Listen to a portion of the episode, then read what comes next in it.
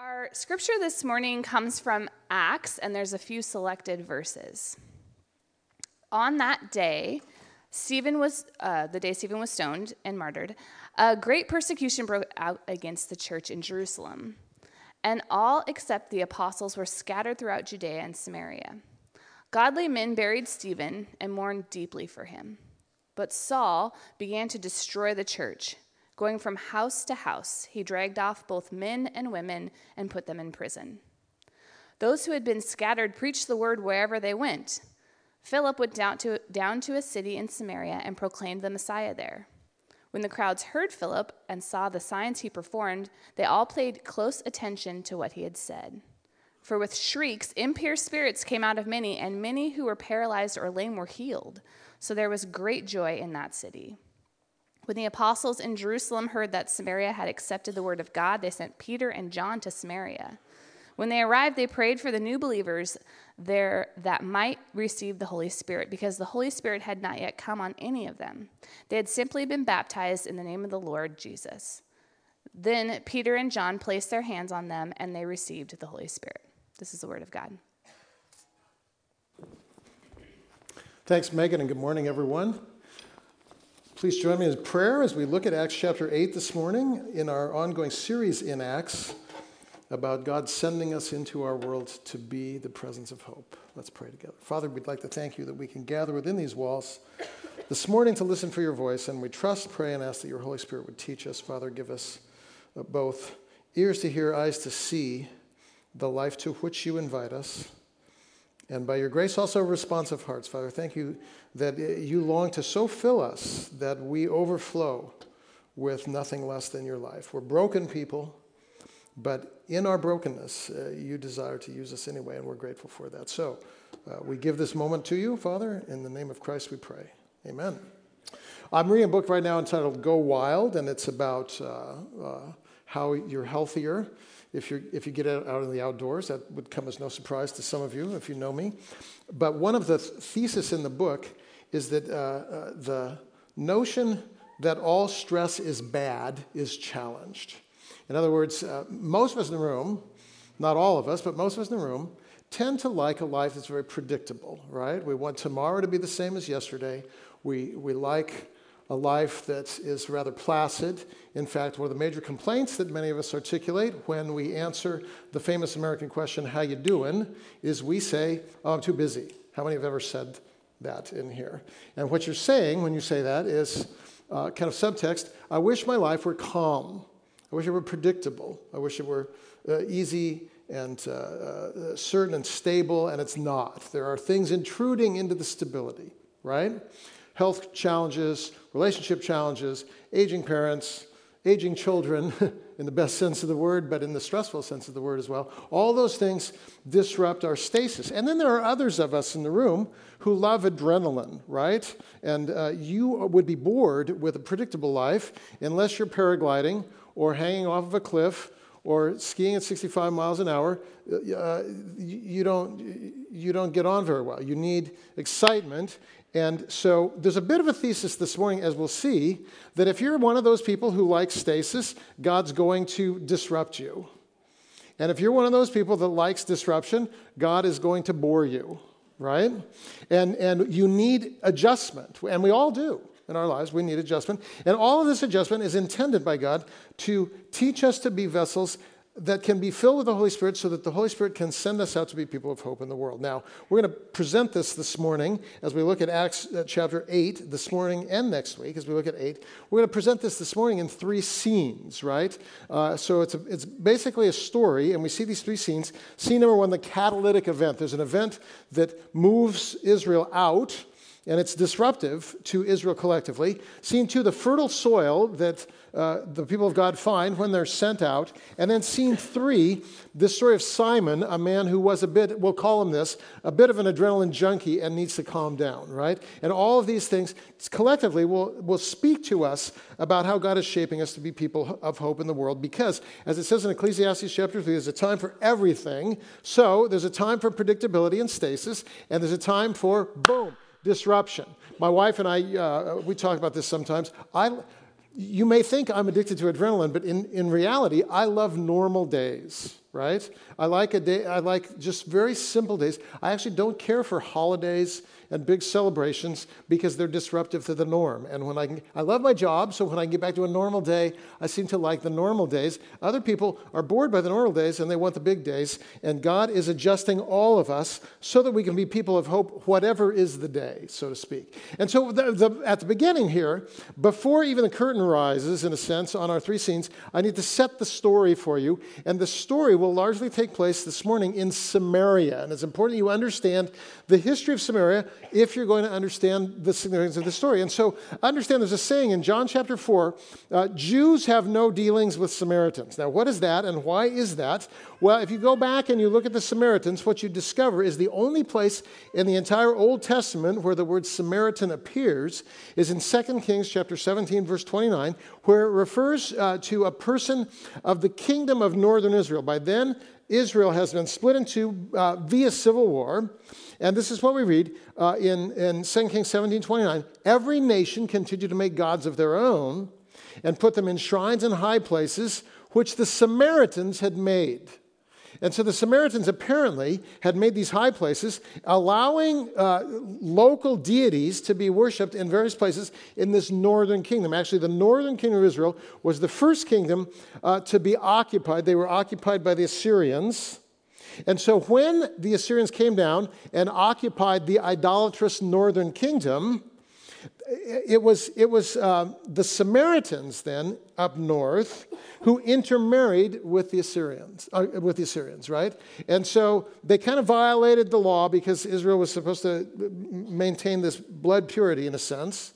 And they had built their own temple, and uh, they were part of this northern kingdom when there was a civil war, and, and sought to prevent pilgrimages of the northern people down to the south to the temple in Jerusalem by building their own temple. And so, uh, for all these reasons, uh, when you read John 4 and Jesus is talking to the woman at the well, the Samaritan, uh, for all these reasons, we learn this the Jews were hated, excuse me, the Samaritans were hated by the Jews, right? In fact, uh, the Jews called the Samaritans not a nation, but a herd in their, in their writings. Widely used Jewish proverbs stated that a piece of bread given by a Samaritan is more unclean than swine's flesh. So if, if you're Samaritan, I'm Jewish, I don't want to receive anything even from you. It would be terrible to do. And then, sometime in the, in the first century, right around the time that Jesus was on earth, uh, we, we read in some extra biblical writings that some Samaritans had broken into the temple and thrown human bones in the, there were a bunch of bones scattered in the temple. And it was clearly an act of the Samaritans. And so they were hated even more by that time uh, because the, the bones defiled the temple, making it impossible to celebrate on this uh, on a very important feast day. So the worst insult that a Jew could use was to call someone a Samaritan. Worst insult. So that in John 8, when the Pharisees are frustrated with Jesus, this is what they say, John 8 48. We are right in saying that you, Jesus, are a Samaritan and therefore possessed by the devil. So if you're a Samaritan, you're, you're like a total outsider. So, of course, then, in the economy of Jesus and the kingdom of God, when Jesus comes, who's the first believer? Uh, it's a Samaritan woman, right? And when Jesus tells his story, the most famous parable that Jesus tells is the parable of the good what? Good Samaritan. Now, when we hear that, we're like, oh, the Good Samaritan. It's like a, you know, it's like a good Dodger fan. It's hard to imagine, but it could be the case. I mean, there could be one somewhere. Good Samaritan, no, I mean, in this case, it'd be like, that is impossible, right? And so when Jesus tells that story, the story carries a weight, carries a weight that we don't really understand, but what Jesus is doing very early is he's breaking down social barriers, right? And, and breaking down these social barriers is absolutely central to the kingdom message because it's what the future will look like. If you go to, if you skip ahead to Revelation chapter 7, verse 9, this is what you read. A great multitude bowing down, worshiping our new king, King Jesus, who, as we heard the choir sing so beautifully, the grave could not contain. King Jesus now ruling over all of history. Uh, and this we read a great multitude from every tribe and nation joined together to worship the Lord. So every barrier broken as people are worshiping. And of course, this is what we realize as we gather here, 2016. This has not happened yet. We're very tribal, very tribal. Black Lives Matter, Eric Garner, Michael Brown, division between police and African American community. Dozens killed since Michael Brown. The youngest, 12 years old. Increasing tension in Europe between Muslim refugees and established European communities.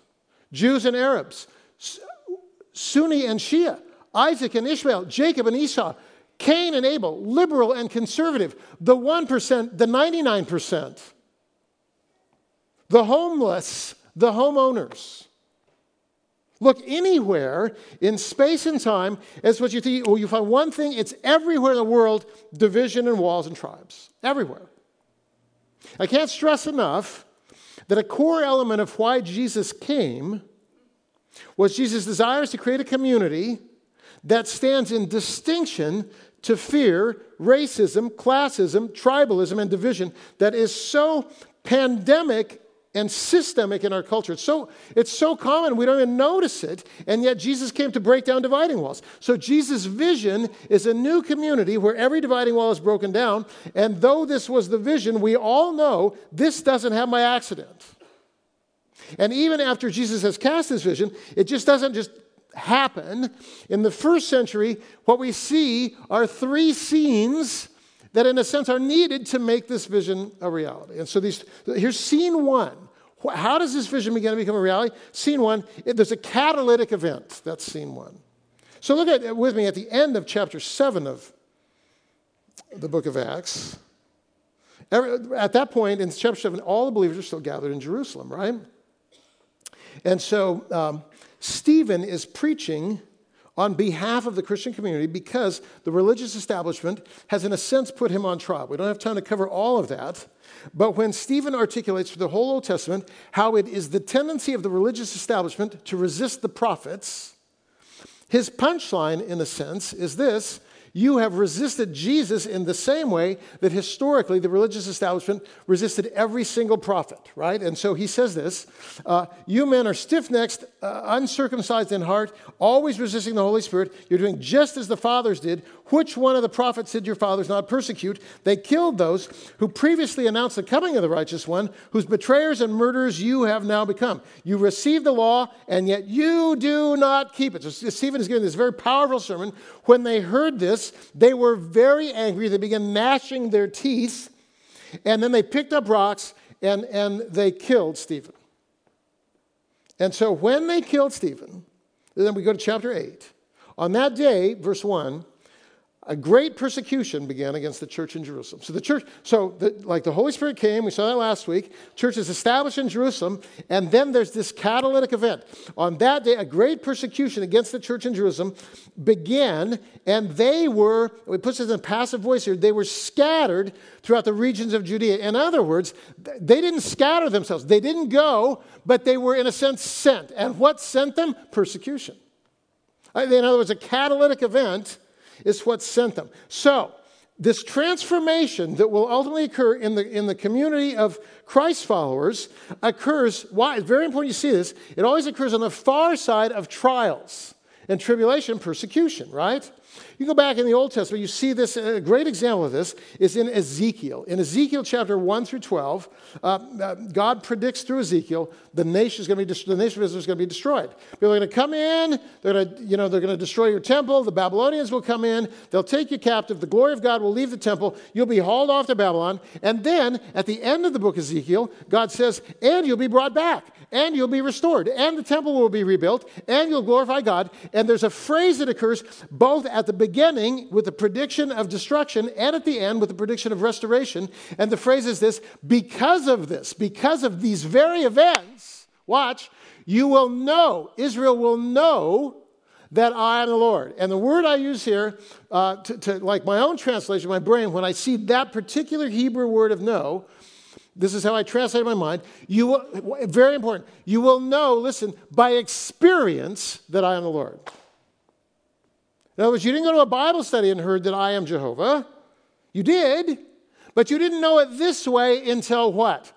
Cataclysm, trial, and restoration.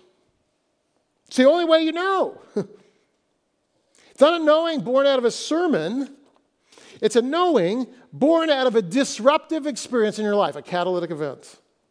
And it's, listen, it's that kind of knowing that is the foundation for us to live in the power of the Spirit and live authentically into God's story. That's, that's the way, that's the only way we know. After World War II, uh, Germany hired a, a, pri- a, a prime minister slash chancellor, the first one after World War II, they hired a historian. And they said, we never, want, we never want this to happen again, ever again. We don't want a Holocaust. We don't want a war like this. We don't want this darkness to overtake our land. And this, and this guy, he went back and he looked at, he looked at history and he said, look, the, every time a, civiliz- a, civilization has collapsed, it's been because uh, the middle class disappeared. And so we're going to build a social structure to preserve the middle class. And Germany's doing quite well right now. They're struggling with a refugee crisis, an immigration crisis. But, but in the wake of, of this disastrous experience, uh, th- there was a rebuilding that was strong. In the wake of the disaster in Ferguson, for the first time ever, black churches and white churches sat down and began to have dialogue. In the wake of Rwanda, forgiveness. And it's not just collective, it's personal. In the wake of my own, the death of my dad, a new experience of God. In the, a friend of mine, in the wake of cancer, profound transformation. In the wake of job loss, moved to a new city, uh, now discovering Christ. Over and over again. Today, this very day, Ecuador in an earthquake, disaster, catalytic event, God will use it. God will use it. God doesn't dish out death. God doesn't dish out World War II. But the wisdom of the gospel is this God uses catalytic events to move God's people in more fully into God's story over and over and again. So we're transformed, all of us in the room, transformed by fire. and this fire that transforms us has a way of melting walls that are between people. Families come together often in the midst of a personal family catalytic event, uh, catalytic event or crisis. So uh, whether it's 9 11 or Rwanda or, or a, you know, a local event or a, or a family systems event. It's the crisis that enables us to know God now in a new way, not by theory, but by experience. And so, my prayer for us as a community is that we are open to disruptive catalytic events in our lives. Because God needs, God uses disruptive catalytic events in our lives to transform us, right? It's a, it's a, it's a mild catalytic event but it's a, nonetheless a catalytic event in my own life. Uh, when we purchased a place up in the mountains, it was with a view toward retirement, not moving there earlier, right? But then a health crisis in the family and kids coming home, and we ended up moving to a different location earlier than we thought we would. And, and, don't get me wrong, I love the mountains and I love skiing, but it was unanticipated. Do you understand? And, and, the, and this, there's, there's something in that event uh, that has also been a trial, and yet God uses that trial in profound ways to shape us. So it doesn't have to be a big, dark event, though it often is a big, dark event. But it's a, it's a disruptive event that God is talking about. What's a disruptive event in your life? Right now. There may be one exactly now. Understand what God is doing and through any disruptive event is this you have an opportunity in disruption to know with a capital K by experience, not by Bible study or sermons, by experience. Now you know God is real in your life. Have you, you know, if I can speak to parents in the room, you're praying for your kids. Look, understand this the story is never over. And some, you know, sometimes when I'm worried about my kids, I, what I think I need to do is hit them harder with the Bible. No, yeah, look what God says. Listen, I, I can tell you this because I travel and teach to young people, 18 to 30 years old, all over the place. And many of them you know, they grew up in Awana and Sunday school and all that stuff. And then, see you later, and they're gone, and now they're back. And, in, and I'm going to say 90% of the cases, what brought them back was not a sermon, it was a catalytic event. Yeah. It was a, it, it was a death, it was a cancer, it was an economic meltdown in the family, it was a discovery that their dad, who's also a deacon, is now an alcoholic. And rather than driving them away from the Lord, they're back. You, don't need to play God in your children's lives. Uh, God will play God better than you, if you can imagine that. And God will use catalytic events to transform. And, and we all know it. I mean, in a room this size, there's an ocean of catalytic events ADD, cancer, job loss, marriage challenges, if not implosions, huge decisions, mobility, children, parents, dislocation, catalytic event. So, Israel, uh, uh, excuse me, the church now in chapter 7 has a catalytic event. It's the first martyr, Stephen, he's killed, and then everybody's scattered. They go. Now, what they, in going, what they find is scene two, the curtain rises again, and now we're, now we're not in Jerusalem anymore, we're in Samaria, and we find in Samaria fertile soil for the gospel. Now, so watch what happens here in this chapter. Read with me chapter 8, beginning verse 4. Therefore, those who had been scattered went about preaching the word. I'm just going to stop right there and make an observation. This is not how I would have anticipated that that sentence would be finished, right? Like I would have if, I, if I'm just reading it, would, this is how I would probably have anticipated. Therefore, those who had been scattered went into hiding or gave up on the reality of the gospel because once again, we try and follow God, and look, bad things happen. Stephen's dead. We're persecuted. People are in jail. Our families are falling apart. I am finished. But instead, it says, uh, those who had been scattered went about preaching the word. It's an amazing statement for me. Instead of fear, hiding, discouragement, as was the case after the crucifixion of Jesus, John 21 1, the, the disciples had shut the doors for fear of the Jews. They're hiding in a room. And instead of that, now there's this tremendous boldness. Those who had been scattered went about declaring the gospel, right? Uh, and the difference resides in a couple of things. Uh, n- number one, the fullness of the Spirit. In other words, we saw last week uh, uh, these disciples and, and the early church, everybody was filled with the Holy Spirit. And listen, when you're filled with the Holy Spirit, you are granted by virtue of the Holy Spirit like this supernatural capacity to be the presence of Christ in settings. And when Peter is preaching, along with the other uh, uh, uh, apostles early on in Acts chapter 3, chapter 4, they are noted by the religious establishment as being remarkable. And here's why they are remarkable because it says they are uneducated fishermen. How do they know the Bible so well? Why are they so articulate? How are they able to do this? And the point of it is this they are able to do what they do, not because they're so great, but because they are filled with a power not their own. And all of us need that same power if we're to be fully vested in God's story. It's not that God is going to necessarily use you to preach in front of multitudes. It's not even the point, but we will, all of us, declare by, by virtue of our lives and our hospitality and our joy and our peace and our wisdom and our wholeness and our holiness and our, and our passion for justice and the, and the sensitivity of our hearts, God will use us to declare through our life there's something different here. I belong to a different king. And that will only happen not if I'm filled with Bible knowledge, but if I'm filled with the Holy Spirit. I must be, filled, you have to be filled with the Holy Spirit. Now, if you missed last week, and go back and see this is vital in our lives. And here's the other thing you see here that creates this, this boldness it's the power of experience. Because uh, when, when uh, preaching begins early, Acts chapter 2, 3, 4, the church is exploding. The religious establishment goes to Peter and say, this is my paraphrase, shut up, right? Like, we don't want you preaching anymore. I don't want to hear another word about Jesus. And here's Peter's response. And I love this response. It's actually very powerful. Peter says this We can't stop talking about what we've seen and heard. We can't stop talking about it.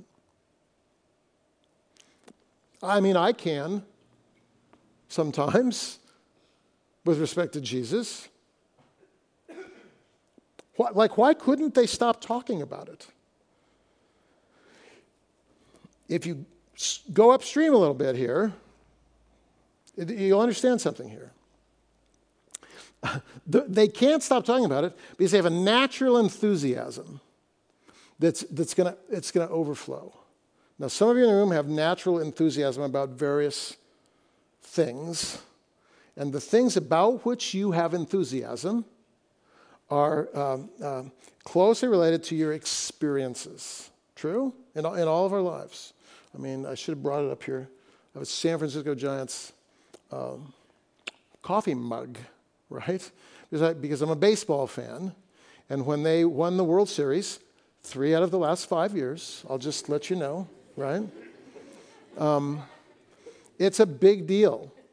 And to the staff's annoyance, I can't stop talking about it when that happens, right? I come in with my sweatshirt on and my mug and, ha, you're a Mariners fan. Too bad for you. Even, uh, you know, Thursday, we were, our staff was at a Mariner game and I had my giant sweatshirt on and I walked through the, the uh, little gate there and the guy takes my ticket and the, this, this young man of 23 or something, he goes, are you a Giant fan? And I go, yes. And he says, lucky. Do you love that? I said, it wasn't always this way. 40 years of suffering, right? But it's, it's close to my experience. And, it, you know, that enthusiasm is rooted in my relationship with my dad and hot chocolate at Candlestick Park. And baseball's weird that way, right?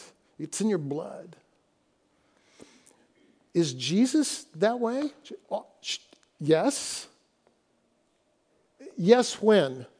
Yes, when we follow the example of the disciples and devote, listen, devote our lives to three things, Acts 2.42, teaching, prayer, and fellowship.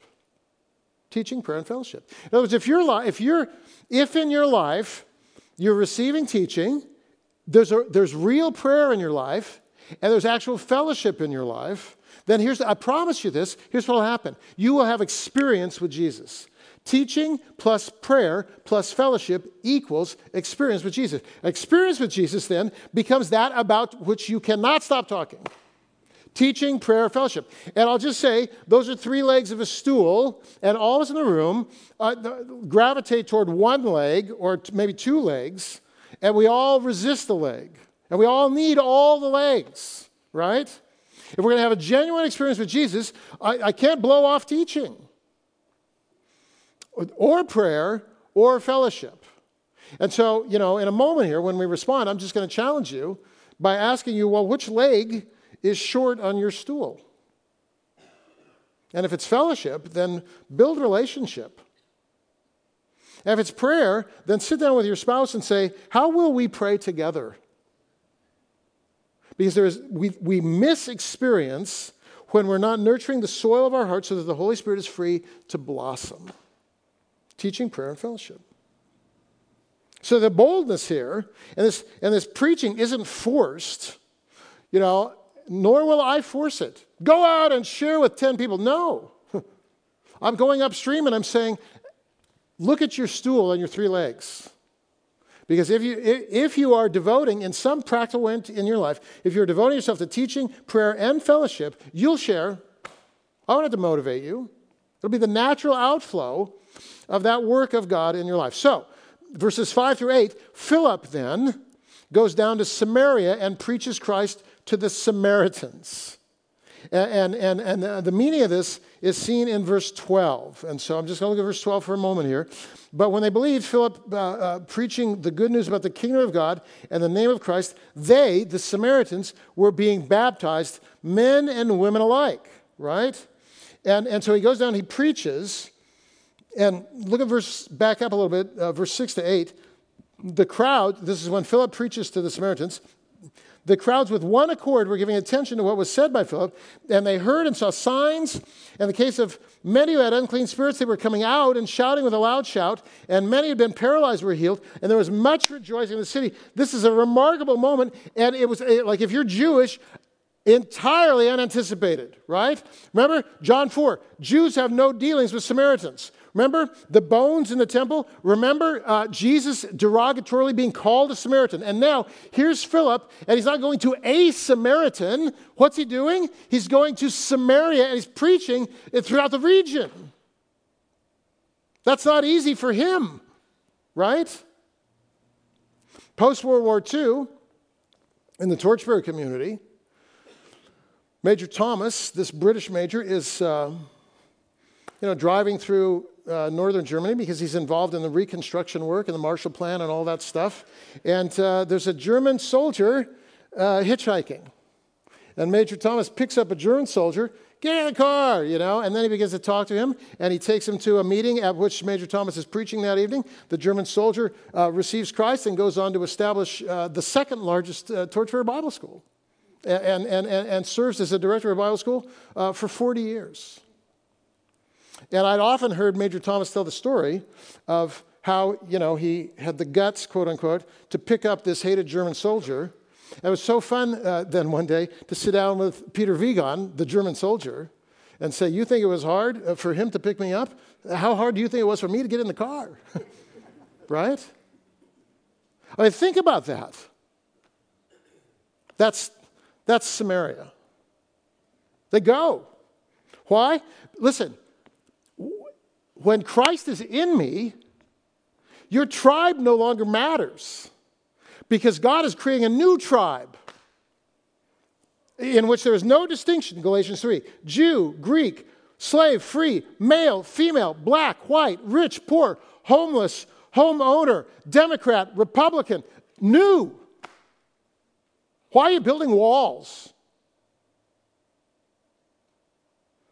So, there's this tremendous boldness, and as a result of the boldness, tremendous receptivity. Tremendous receptivity. It says here, there was much rejoicing in the city. I, you know, I've seen similar experiences to, I think, what happened here, and I'll try and describe one for you so you understand, like, the analogous power, right?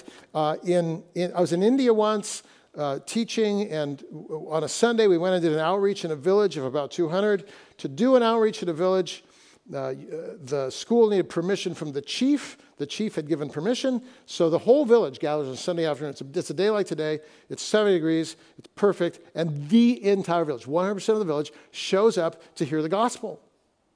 And afterwards, you can't give Bibles away in India because that's called uh, uh, proselytizing, but you can sell them.